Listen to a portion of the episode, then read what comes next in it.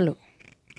मैं आज आपको बताना चाहती हूँ, हिंदी सीखने का सही तरीका।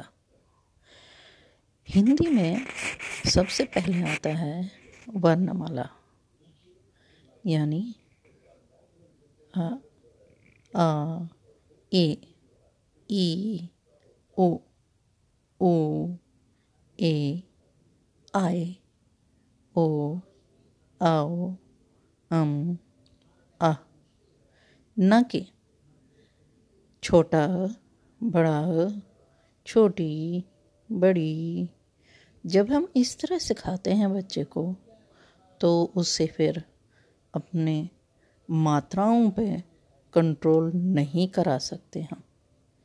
इसलिए शुरुआत में ही बच्चे को सिखाया जाना चाहिए, आ आ, ई ई ऊ ए आई ओ औ अ